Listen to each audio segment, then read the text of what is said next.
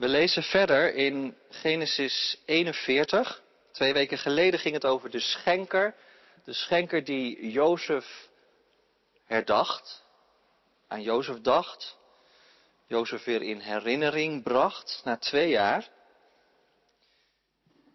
En vanochtend gaat het over de volgende scène, dat Jozef gehaald wordt en voor de farao staat, oog in oog met de macht. Genesis 41. We lezen vers 14 tot en met 16 en dan 25 tot en met 49. Hierop gaf de farao bevel om Jozef bij hem te brengen. En onmiddellijk werd hij uit de kelker gehaald. Hij werd geschoren en kreeg schone kleren aan. En toen hij voor de farao verscheen, zei deze tegen hem, ik heb een droom gehad en niemand kan hem uitleggen. En nu heb ik over u horen zeggen dat u een droom maar hoeft te horen en u kunt hem verklaren. Jozef antwoordde, dat is niet aan mij. Maar misschien geeft God een uitleg die gunstig is voor de farao. Gaan we naar vers 25. Nadat de farao zijn droom heeft verteld, Jozef zei tegen de farao, u hebt tweemaal hetzelfde gedroomd. En God heeft u bekendgemaakt wat hij gaat doen. Die zeven mooie koeien die uit de Nijl kwamen zijn zeven jaren en die zeven mooie korenaren zijn ook zeven jaren. Het is één en dezelfde droom. En de zeven magere lelijke koeien die daarna tevoorschijn kwamen staan ook voor zeven jaren. Net als de zeven lege aren die door de wind verschroeid waren, er zullen zeven jaren van hongersnood komen. Het is, Farao, zoals u daarnet zei, God heeft u laten zien wat hij gaat doen. Er komen zeven jaren waarin er in heel Egypte grote overvloed zal zijn, maar daarna volgen zeven jaren van hongersnood. Dan zal niemand zich nog iets herinneren van de overvloed die er in Egypte was. De hongersnood zal het land te gronden richten. En het zal zo erg zijn dat er van de eerdere overvloed niets meer te bespeuren is. Dat u deze droom tweemaal hebt gekregen, betekent dat Gods besluit vaststaat en dat Hij het binnenkort gaat uitvoeren. U zou er daarom goed aan doen, Farao, een verstandig en wijs man te zoeken en het bestuur over Egypte aan hem toe te vertrouwen. Ook zou u krachtige maatregelen moeten nemen. Ik raad u aan in het hele land opzichters aan te stellen en tijdens de zeven jaren van overvloed een vijfde te vorderen van wat het land opbrengt. Al het voedsel dat Egypte voortbrengt in de goede jaren die straks aanbreken, moet worden verzameld. U moet erop toezien dat er in de stenen graan wordt opgeslagen en dat graan moet zuinig worden bewaard. En uit die voedselvoorraad kan het land dan putten in de zeven jaren van hongersnood die er te wachten staat. Zo hoeft Egypte niet van honger om te komen. En zowel de farao als zijn dienaren vonden dit een goed voorstel. Zouden we ooit iemand kunnen vinden als deze man? Iemand die zo vervuld is van Gods geest, zei de farao tegen hen. En toen richtte hij zich weer tot Jozef. Aangezien God u dit allemaal heeft bekendgemaakt, is er vast niemand die zo verstandig en wijs is als u. Ik vertrouw u het bestuur van mijn paleis toe en heel mijn volk zal doen wat u beveelt. Alleen door de troon zal ik boven u staan. En hij vervolgde, hierbij geef ik u het gezag over heel Egypte. En hij deed zijn zegelring af, schoof die aan Jozefs vinger, gaf hem kleren van, lijn, van fijn linnen en hing hem een gouden keten om zijn hals. En hij liet hem rondrijden in de op één na mooiste wagen die hij bezat. En voor Jozef uit gingen dienaren die riepen, eerbied. Zo stelde Jozef, zo stelde hij Jozef aan over heel Egypte. Ik ben de farao, zei hij. Maar zonder uw toestemming zal niemand in heel Egypte ook maar één stap verzetten. En hij gaf Jozef de naam Safenat Paneach. En hij gaf hem Asnat tot vrouw. Zij was een dochter van Potifera, een priester in Heliopolis. Jozef reisde heel Egypte door. Dertig jaar was hij toen hij voor de farao, de koning van Egypte, verscheen. En nadat hij het koninklijk paleis had verlaten, trok hij door heel Egypte. Tot zover. Dit is het woord van God. Gelukkig als je het hoort en eruit leeft. Gemeente van Christus, broeders en zusters, hier aanwezig in de kerk en ook de mensen elders met ons verbonden. In Genesis 41 staat Jozef oog in oog met de farao van Egypte. En wat moet je daar nou voor beeld voorstellen? Je moest denken aan een foto uit 1989 uit China. Een miljard mensen krijgen dat beeld nooit te zien, want het is strikt verboden erover te praten. Maar jij kent het misschien wel, beeld van het plein van de hemelse vrede en een hele rij tanks en dan helemaal vooraan één man. De tankman noemen ze hem, met een boodschappentas in zijn hand, midden op de weg, oog in oog met de macht. En eerlijk, en eerlijk is eerlijk, dat beeld is natuurlijk uh, niet uniek. Je hoeft niet zo ver weg in de geschiedenis. Want die beelden die zie je natuurlijk elke dag. Beelden van machthebbers. Mensen oog in oog met een tank. In Oekraïne, in Gaza. Mensen oog in oog met een groep terroristen. Mensen oog in oog met de macht. Dat gaat eigenlijk nooit goed. En je denkt, wat is er veel scheef in de wereld? Dat is het eerste wat bij mij opkomt als ik denk aan iemand die oog in oog met de macht staat. Gevoel van hulpeloosheid, machteloosheid. Je hebt mensen die alles durven en je hebt mensen die er niets tegen kunnen doen. Jozef is een gevangene, een Hebreeuwse slaaf. Oog in oog met de farao van Egypte. Hoger, machtiger kun je het niet krijgen. En toch gebeurt er iets bijzonders in dit verhaal. Want langzaam maar zeker ga je je afvragen, wie heeft hier nou eigenlijk de macht? Is dat de farao of is dat toch die Jozef? Die machteloze. Wat is er aan de hand? Nou, Farao heeft een droom gedroomd. En niet zomaar een droom, tot tweemaal toe ongeveer hetzelfde. En die dromen die hebben zo'n impact op zijn gemoed dat hij totaal van de kaart is. Hevig verontrust. Grote woorden. Wat moet hij doen? Het lijkt wel alsof hij bevriest. Hij weet niet meer wat hij moet doen. Vriezen. Wat heeft hij gedroomd dan? Nou, hij zag de Nijl. En de Nijl, dat is de levensader van Egypte. Je zou kunnen zeggen dat dat hele rijk zijn welvaart dankt aan deze ene Nijl. Elk seizoen weer. Vruchtbaarheid, water. De Nijl is de garantie voor alles wat goed gaat in Egypte. De Nijl is ook de garantie voor de macht van de farao. En uitgerekend uit die Nijl ziet hij in zijn droom zeven monsterlijke beesten, koeien, mager, omhoog komen. En wat doen die? Die vreten alles op wat er te vinden is. Notabene de Nijl, bron van het leven, wordt de bron van de dood. Wat is er aan de hand? En als Farao zijn droom vertelt aan allerlei wijze mensen om hem heen, magiërs en zo, dan is er niemand die het aandurft om te zeggen wat er aan de hand is. En je denkt, zo moeilijk is het toch ook weer niet om dit te begrijpen? Is het ingewikkeld? Er komen zware tijden aan, koning. Het gaat nog even goed, maar dan komt de honger en de opstand en de onrust en de dood klopt aan de deur. En waarschijnlijk raakt u de controle kwijt. De toekomst is hoogst onzeker.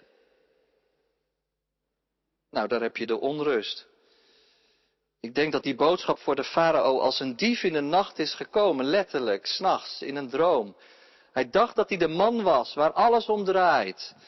Die de orders uitdeelt en overal verstand van heeft. Maar nu krijgt hij een boodschap van de andere kant. Hij wordt op zijn nummer gezet.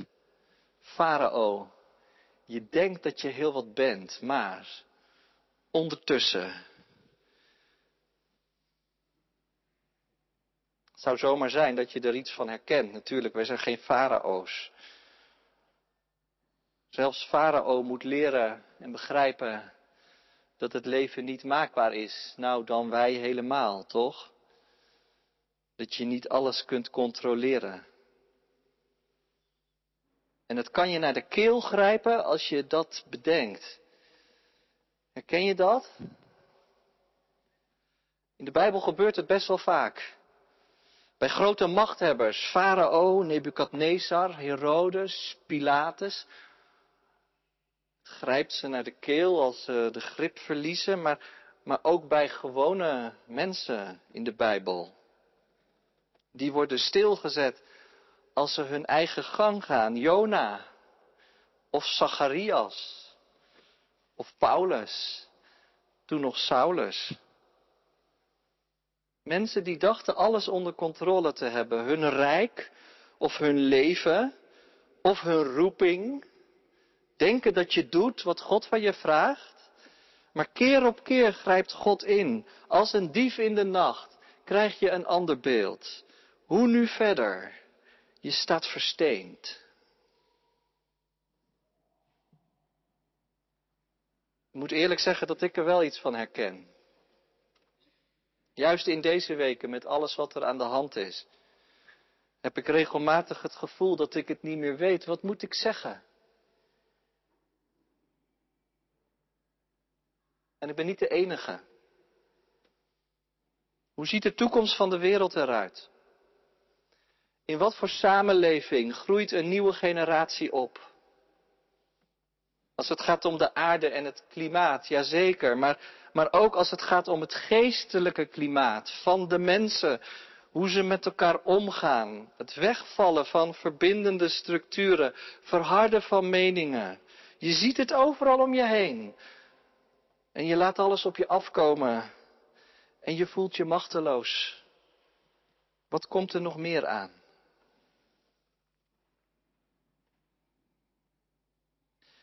Nou ja, soms kan er zomaar iets gebeuren waardoor je weer even wat hoop krijgt. Soms iets heel kleins.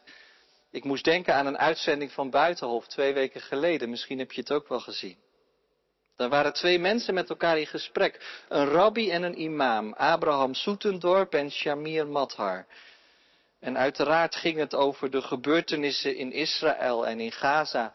En over de onrust en de wanhoop en het verdriet maar ook over de polarisatie en de vervreemding in onze eigen samenleving. En ineens gebeurde er iets heel onverwachts, want Abraham Soetendorp stond een beetje op uit zijn stoel. En hij boog naar voren en hij reikte zijn gesprekspartner de hand. En daar zaten ze aan tafel, hand in hand, een rabbi en een imam. Ik zou wel willen, zei de rabbi, dat deze uitzending een soort huiskamer is. Waar jij en ik elkaar de hand vasthouden en dat doen we met ons hele hart. Als een voorbeeld voor anderen. Nou weet je wat bijzonder is in Genesis 41? Daar gebeurt dus ook iets heel onverwachts. Kijk, wij kennen het verhaal. De meeste van ons weten al lang hoe het afloopt. Maar zo logisch is het niet, toch? dat de farao die Hebreeuwse vreemdeling erbij roept. En toch is dat precies wat er gebeurt op advies van de schenker. Maar farao, wat doet u nou? U gaat hem toch niet halen, een gevangene, een vreemdeling? Maar farao zet zich over de weerstand heen. Haal hem op en breng hem hier. Dat is niet logisch. Maar het gebeurt wel. Ik dacht, die farao maakt eigenlijk een soort van bekering door. Zonder dat hij het zelf weet, denk ik. Hij laat zich sturen door, door een onzichtbare hand van God. Want wat de farao hier doet, dat moet gebeuren. Een heel onverwachte wending. Maar het is tot zegen van hemzelf, straks, van Egypte, straks, van heel de wereld, straks. God is aan het werk. Dat zien we de hele tijd in de geschiedenissen van Jozef en ook hier. En hij gebruikt zelfs de farao. Haal hem hier.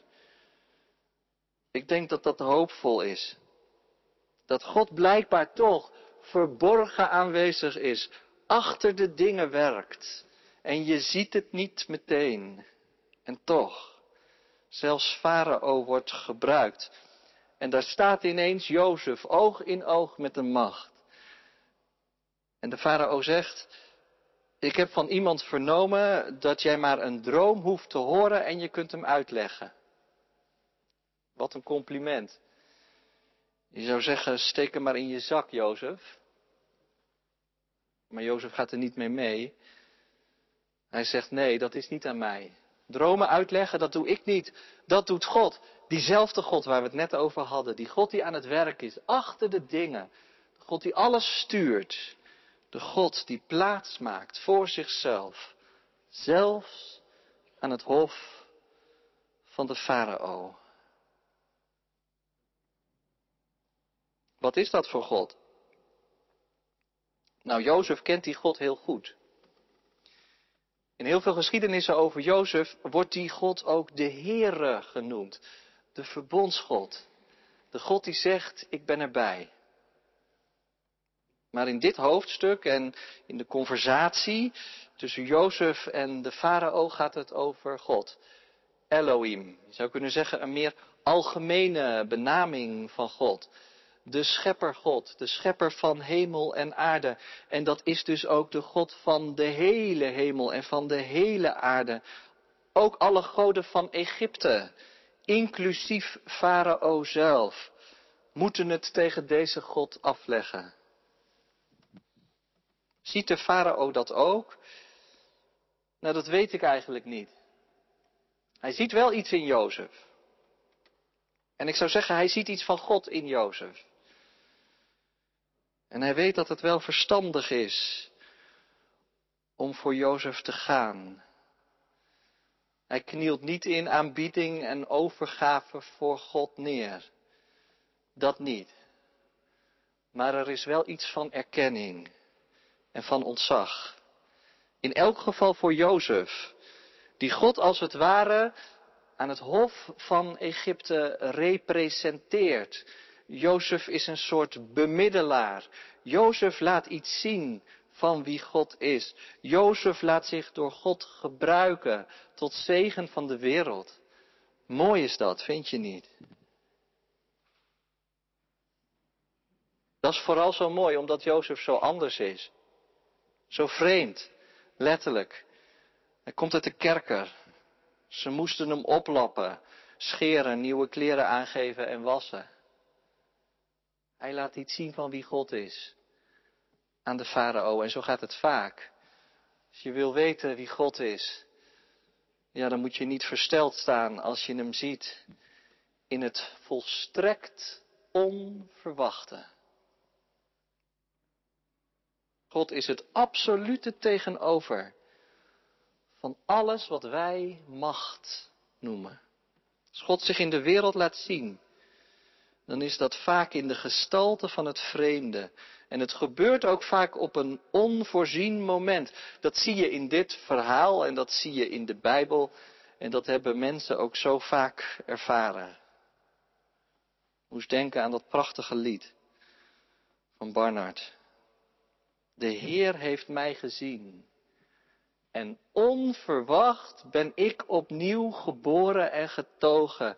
Hij heeft mijn licht ontstoken in de nacht, gaf mij een levend hart en nieuwe ogen. Zo komt Hij steeds met stille overmacht. En zo neemt Hij voor lief mijn onvermogen. Wat voor onvermogen nou om het te zien? Je ziet het zo vaak niet. Geef me de ogen, o God, om het te zien.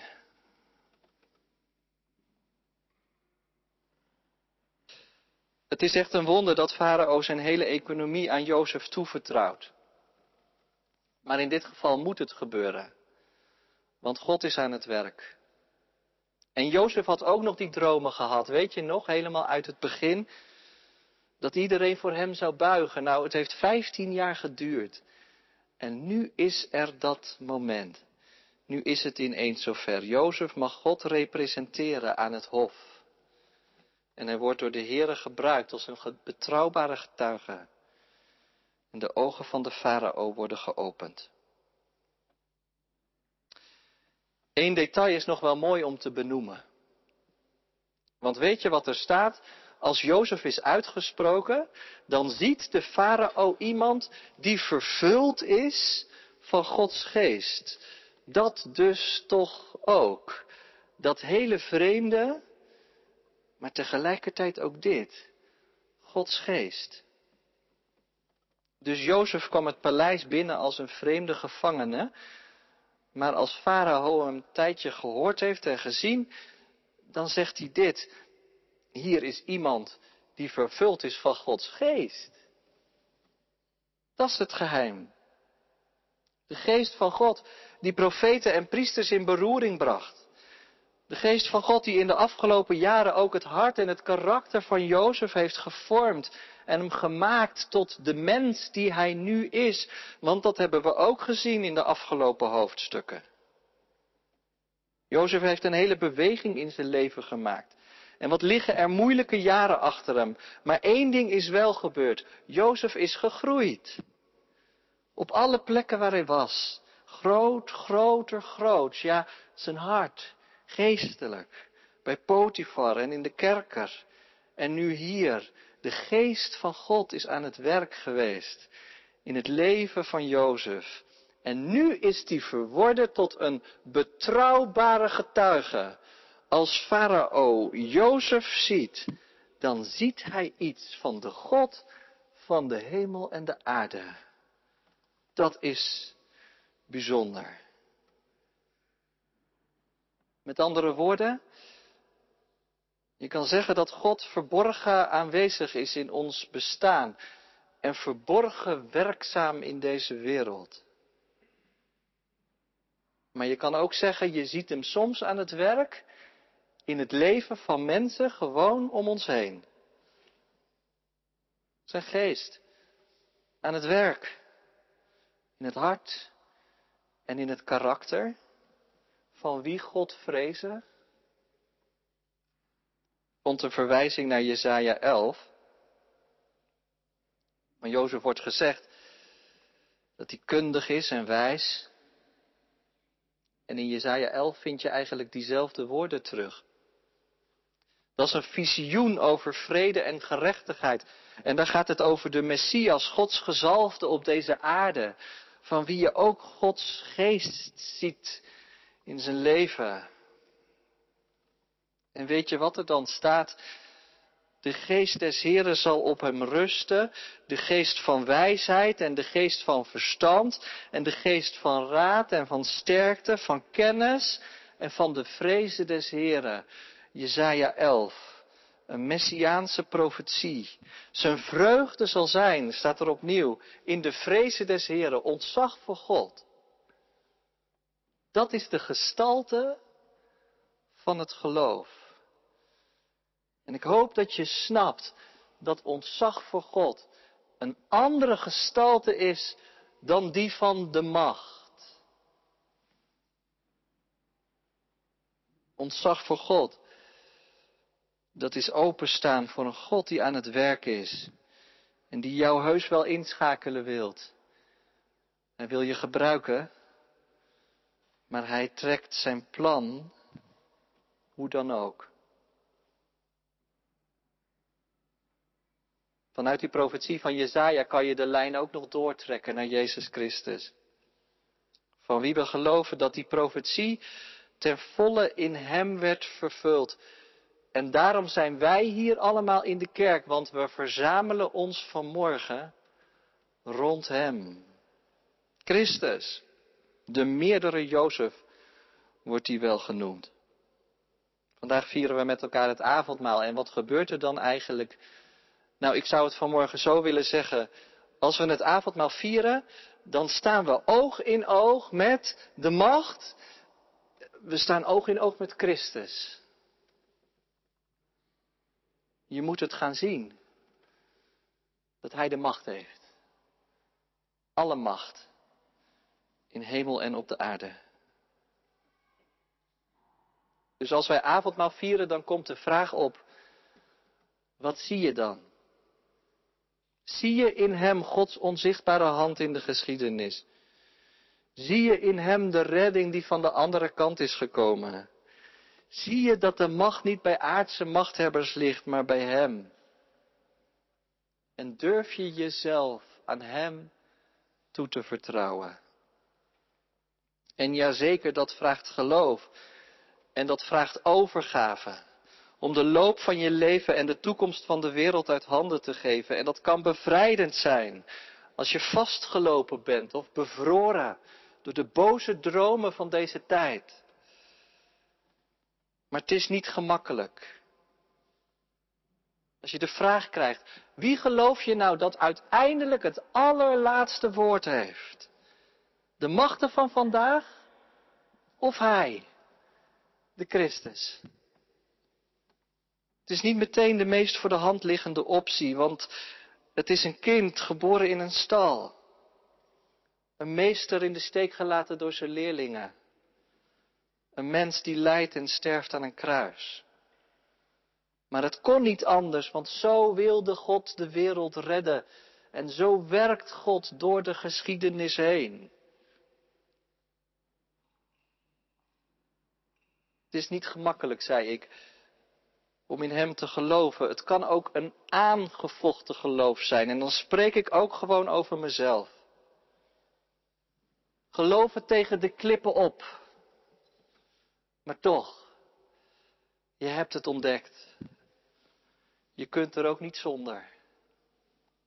Zonder deze verlossing van jezelf. Zonder deze vorming van je hart. En zonder deze hoop dat de toekomst van de wereld zeker is. Ja, eindeloos goed. Dat heb je ontdekt. Daar staat deze Christus voor garant. Genesis 41. God keert alles om. Zelfs wie de macht heeft. Dus verkijk je er maar niet op. En vergis je ook niet in dat kleine stukje brood van zometeen. Zijn lichaam verbroken tot een volkomen verzoening. Volkomen. Heel je leven en heel je toekomst. Ze liggen in zijn hand. En daar is het goed. Het is de hand die die ook vandaag naar ons allemaal uitreikt. Lof zij u Christus. Tot in eeuwigheid. Amen.